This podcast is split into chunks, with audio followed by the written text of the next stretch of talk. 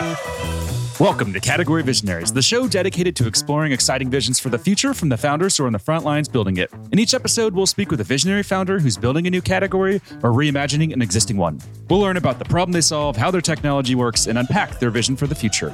I'm your host, Brett Stapper, CEO of Frontlines Media. Now let's dive right into today's episode.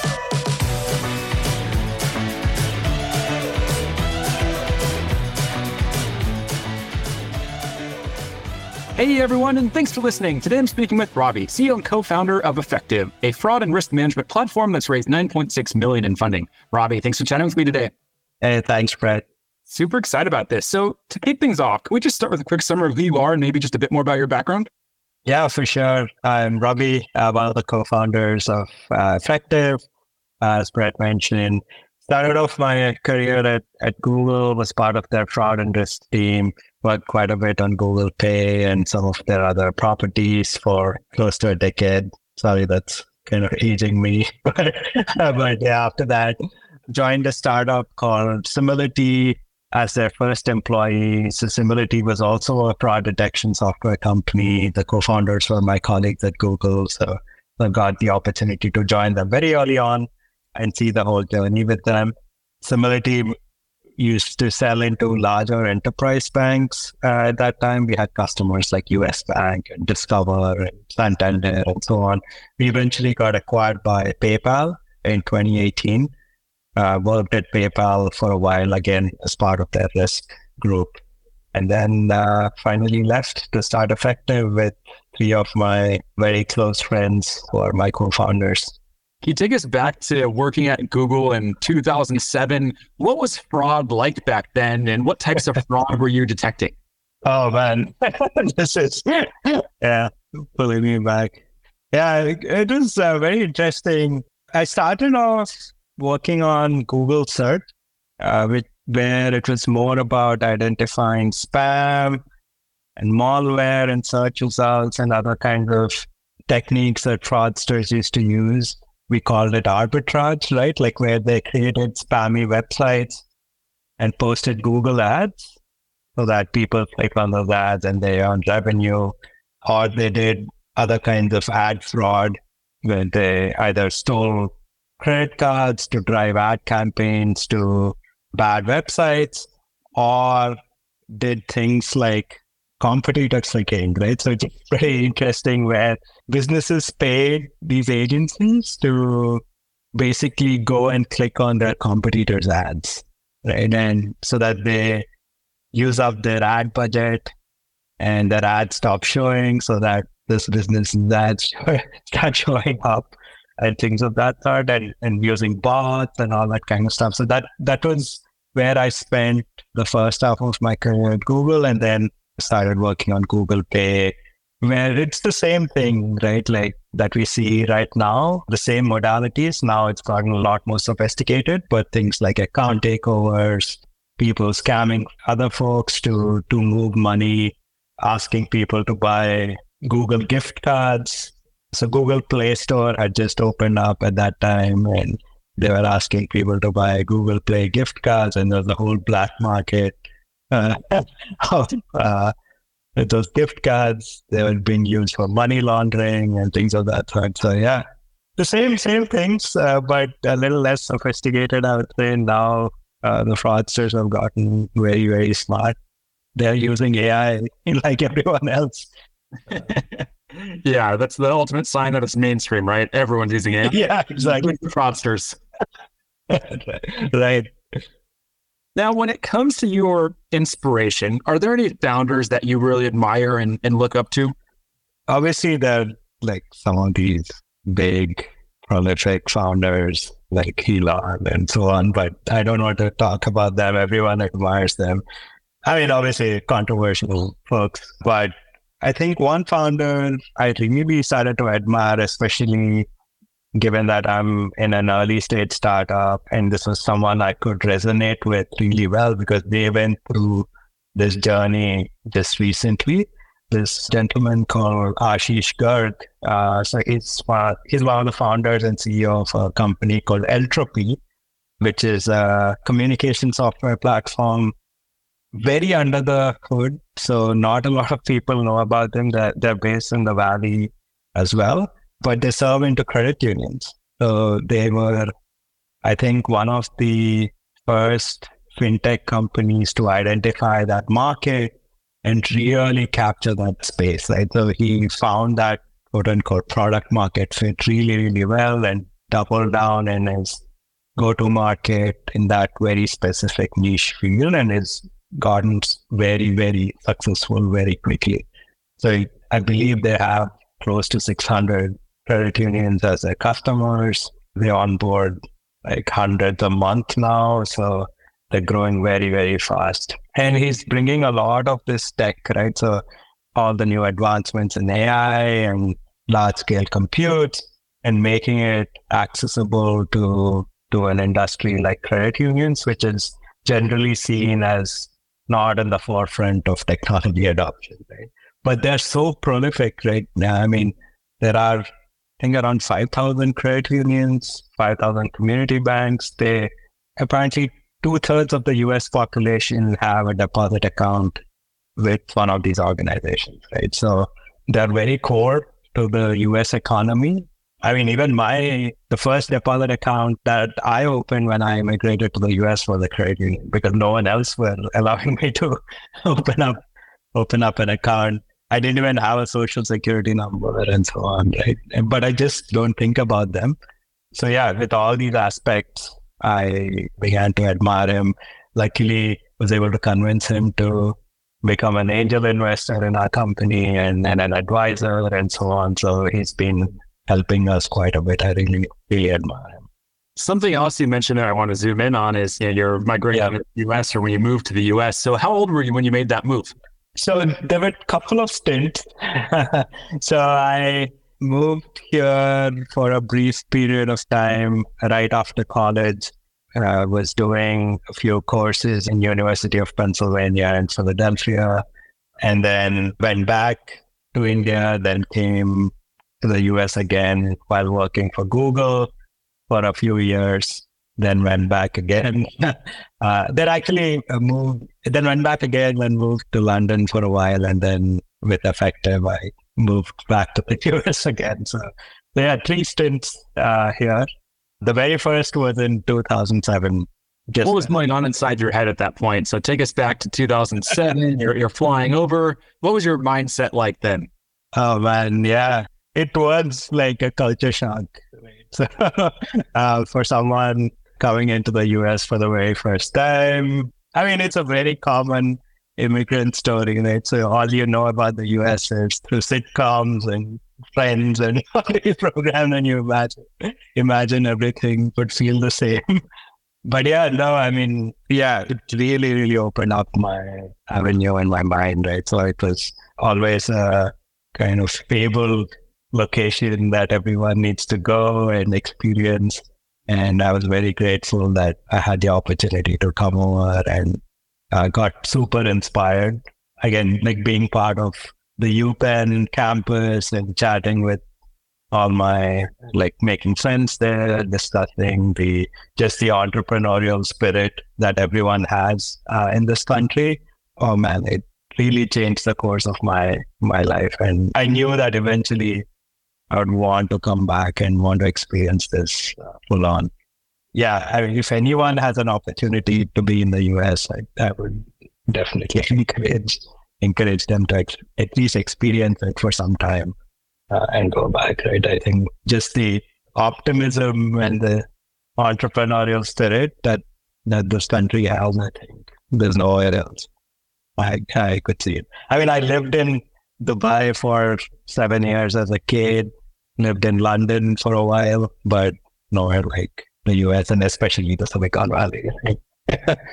Yeah, you and I are both here in Silicon Valley, and there's something magical about this place. I know yeah. it said it's dying or it's dead, but I feel like those people aren't going to the right places because, yeah, there's like a few bad areas that you avoid and you don't want to walk around, but everywhere else is amazing. And the people and like the density of the the talent and the investors and the entrepreneurs, it has just an incredible vibe here, for lack of a better uh, better word to describe it. Exactly, exactly. Yeah, wouldn't trade for anything just to experience this. Totally agree with you there. Let's switch gears now and, and let's talk about Effectiv. So, how we like to frame this is let's start with the problem. So, what problem does Effectiv solve? We solve the problem of fraud, right? So, broadly speaking, that's the area that we operate in. That's the problem statement that drives us, keeps us up at night, um, right? And the mission for our company is to democratize fraud management, right? We want to make all the technology advancements, the sophistication, everything that we've experienced and learned at large organizations like Google and PayPal, and bring those technologies and make them really accessible and available for financial institutions of any size or shape. And that's the driving mission for our company.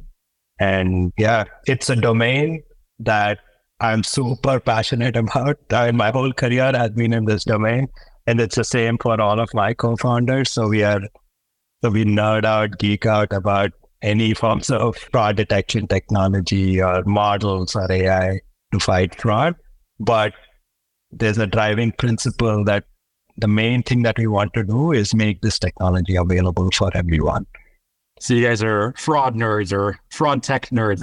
right, right. Exactly.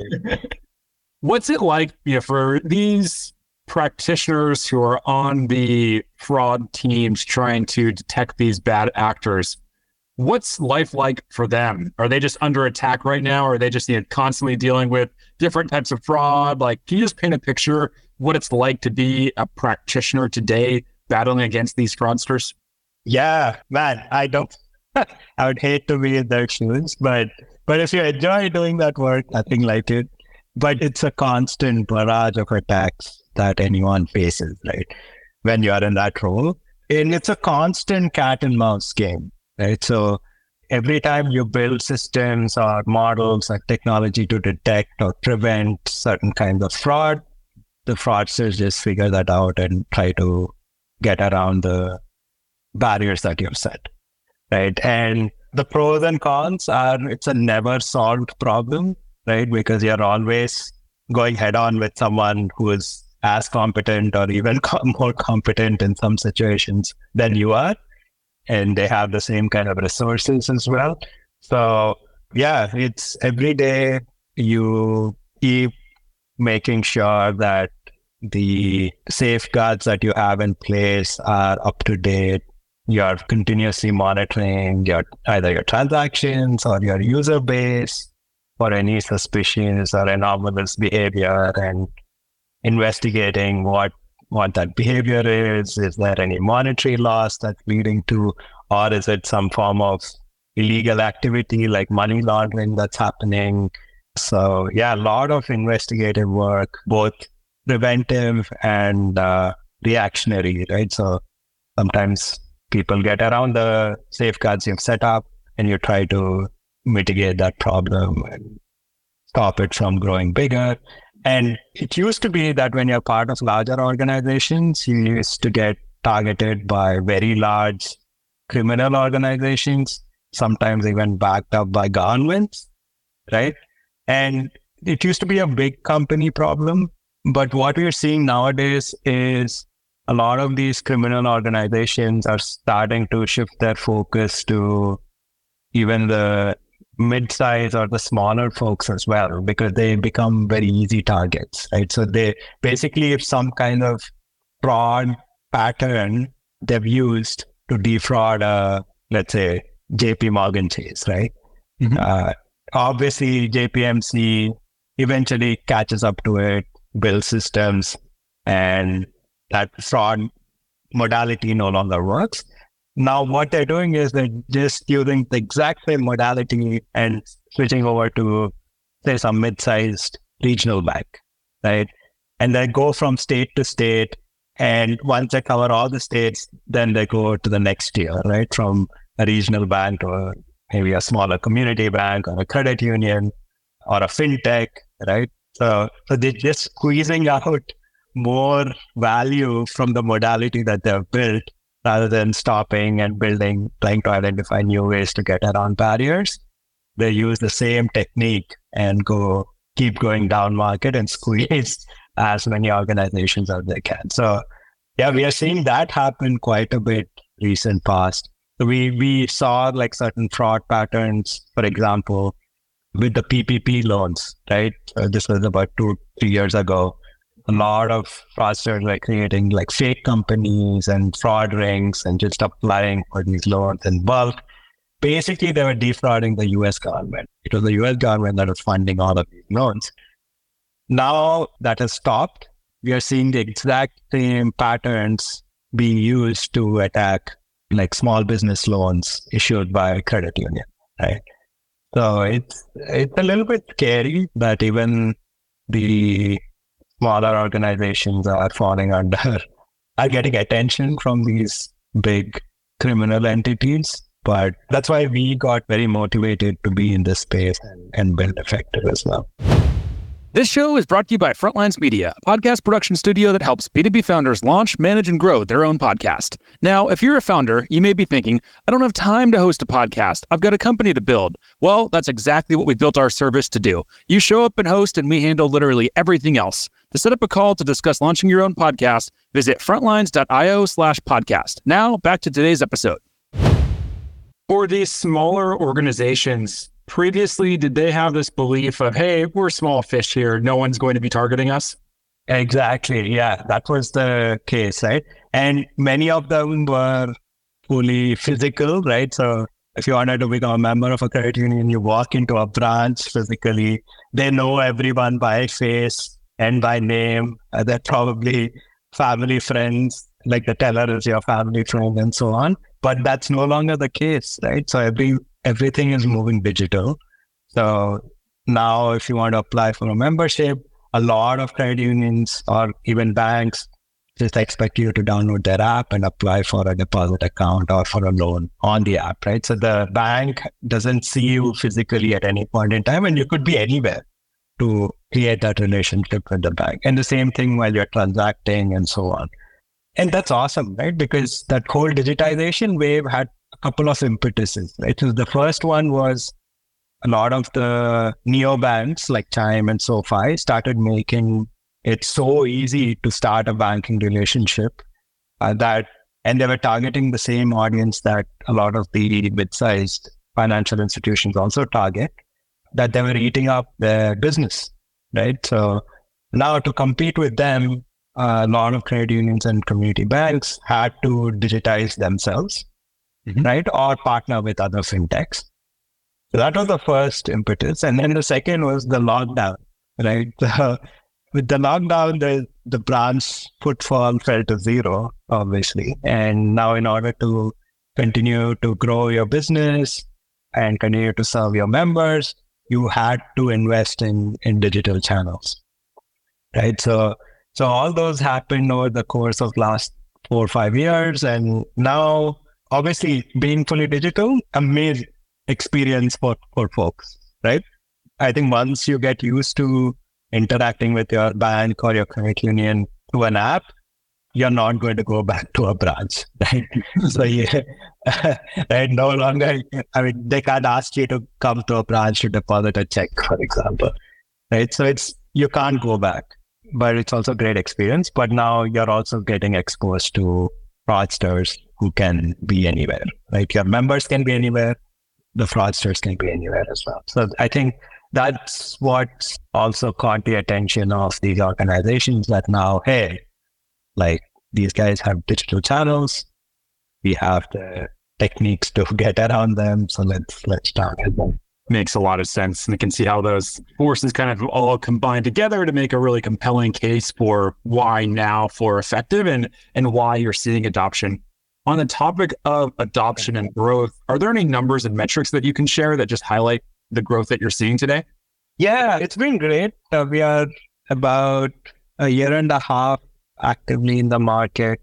So we launched officially a little more than a year and a half. So we launched officially in, in January of last year. We have a good number of customers now, like uh, over 20, a good mix of banks and credit unions, and, and a few fintechs as well that we've been working with already like crazy adoption of our platform within within these banks. We see, I believe, as of today, close to $100 million worth of financial product is processed by our platform every single day. So it's pretty eye opening. And, and yeah, we are pretty excited that uh, we are seeing such high adoption. And then we're also catching a lot of fraud. In fact, we just did a study with one of our earlier customers. We realized that the fraud loss savings for, for them was close to $30 million every single month. Right. Wow. So just by using, yeah, just by using some of these new techniques that, that we were able to build. So yeah, it's scary and exciting that that uh, there is so much usage coming out, and so and like and we are in the critical path, right? So if we go down, the payments or onboarding stop, right? So it becomes very very important that we are doing a really good job, not just from catching fraud, but also from scalability to reliability. So it's it's a it's a challenging but a pretty exciting problem to solve. And for a very small early company like ours, it's uh, it's great to get this kind of validation. How do you balance anti-fraud with a seamless customer experience? Because I feel like sometimes when I'm you know in my consumer role or in my role as a consumer, sometimes when I'm interacting with things like the anti-fraud measures make sense, but they're annoying and they're difficult. Exactly. So like how do you think about finding that balance?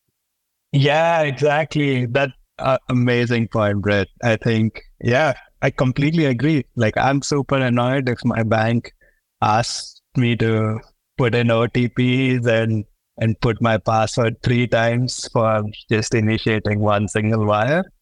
So again, we have some hypothesis around this. We we try to not, for example, these are not fraud detection techniques, right? These are just like barriers, right? So the problem is there you're not truly kind of identifying what could potentially be fraudulent. You're just adding barriers or friction to all of your users, right?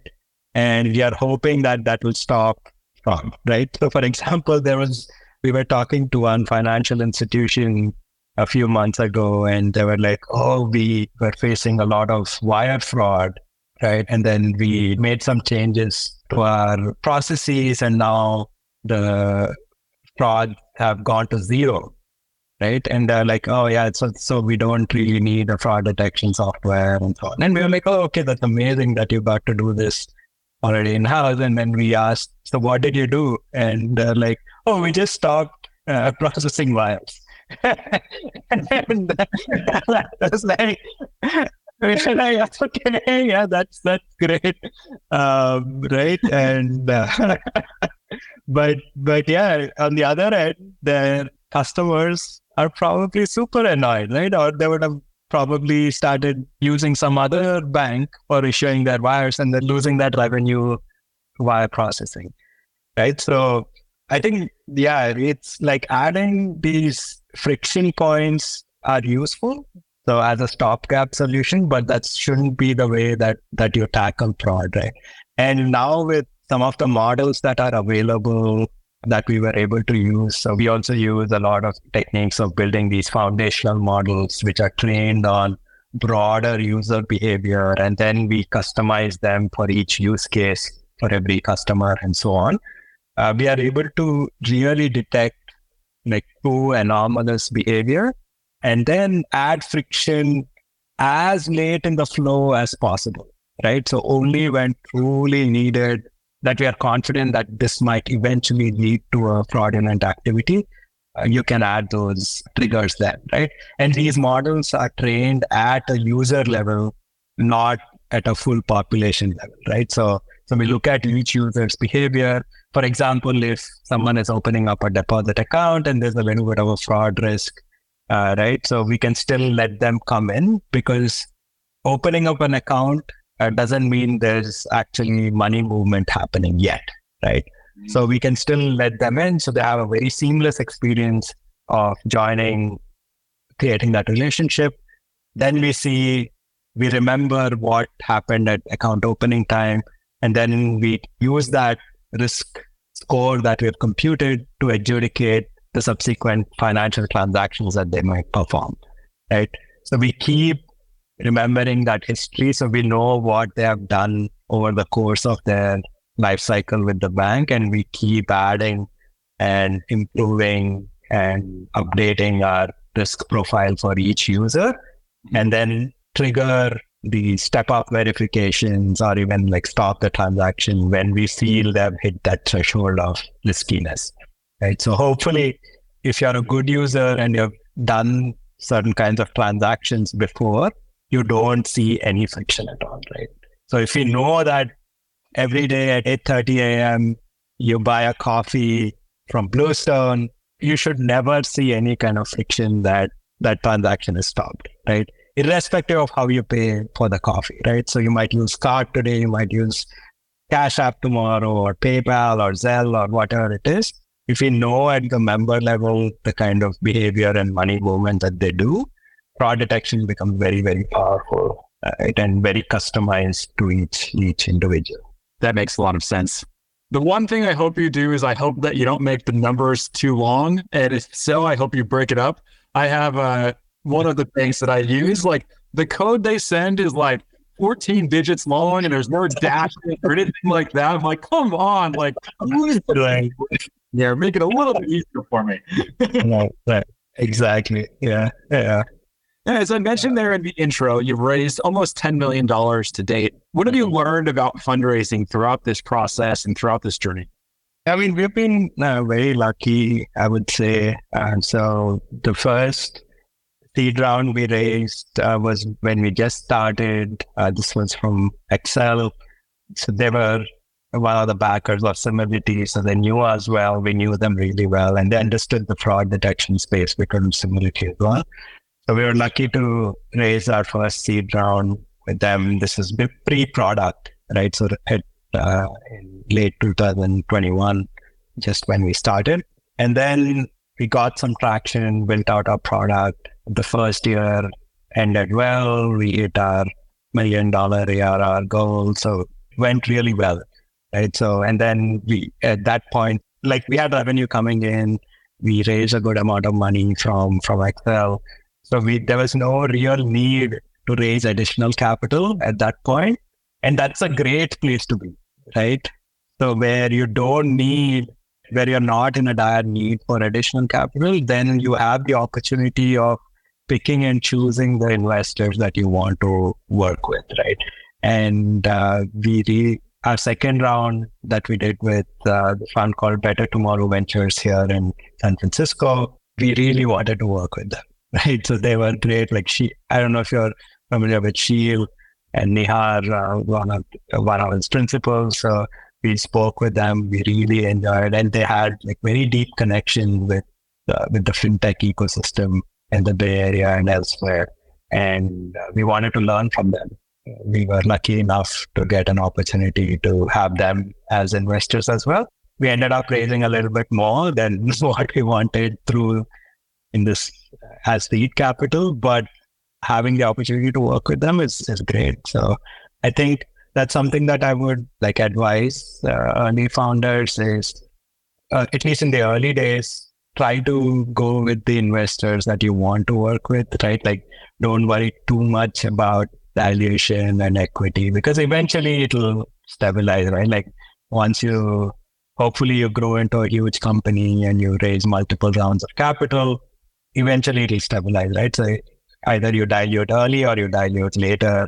Hopefully, if you get to work with great folks, you are creating so much value that you don't need to dilute a lot more in in the future, right? So, so I would say, yeah, just just prioritize on getting the right people, right par- partners early on. It makes your life a little bit easier as a founder. yeah, there are 10,000 other things to worry about then. then Makes a lot of sense. Final question for you now, since we're almost up on time. Let's zoom out three to five years into the future. What's the big picture vision here for what you're building at Effectiv? Yeah, our main mission, like I mentioned before, is to democratize fraud detection, right? So we want to be the de facto fraud prevention partners to all kinds of financial institutions, right? So, especially the smaller folks. And we want to make this process of fraud and risk mitigation so easy and so intuitive for organizations to use that it shouldn't be something that they should be worried about, right? So it still always comes up as top of mind for a lot of financial institutions, especially like we saw this with RTP and FedNow and Zelle, where one of the biggest concerns for anyone adopting this instant payment method like FedNow, which truly revolution can revolutionize payments in, in this country, is the fear of fraud, right? So we should be in a position where you don't think twice and you have technologies and access to technologies like ours so easily available that we see true innovation happen in, in the financial sector. And I think it can happen. I saw that personally in India with UPI, and, and we also had experience with launching Pix in uh, Brazil. So, yeah, it truly changes uh, changes the ecosystem. And I hope more such revolutions happen in the future. Amazing. I love the vision and I, I, love everything that you're building. As as you already know, we are up on time though, so we'll have to wrap here. Before we do, if there's any founders that are listening in and just want to follow along with your journey as you build and execute, where should they go? Yeah, just hit me up on email, Ravi at uh, effectiv.ai, uh, or I'm on Twitter at Sandepudi, my last name. I know it's a little hard to remember, but it's also easy to find me because I'm the only one with that name. So and, uh, can search for me on Twitter or just shoot me an email or LinkedIn, anywhere. Ravi, thank you so much for taking the time to chat. This has been a lot of fun, and I know the audience is going to really love it as well. So thanks so much for taking the time. Thanks a lot, Brett. This was wonderful. Excellent questions. All right, keep in touch. This episode of Category Visionaries is brought to you by Frontlines Media, Silicon Valley's leading podcast production studio. If you're a B2B founder looking for help launching and growing your own podcast, visit frontlines.io slash podcast. And for the latest episode, search for Category Visionaries on your podcast platform of choice. Thanks for listening, and we'll catch you on the next episode.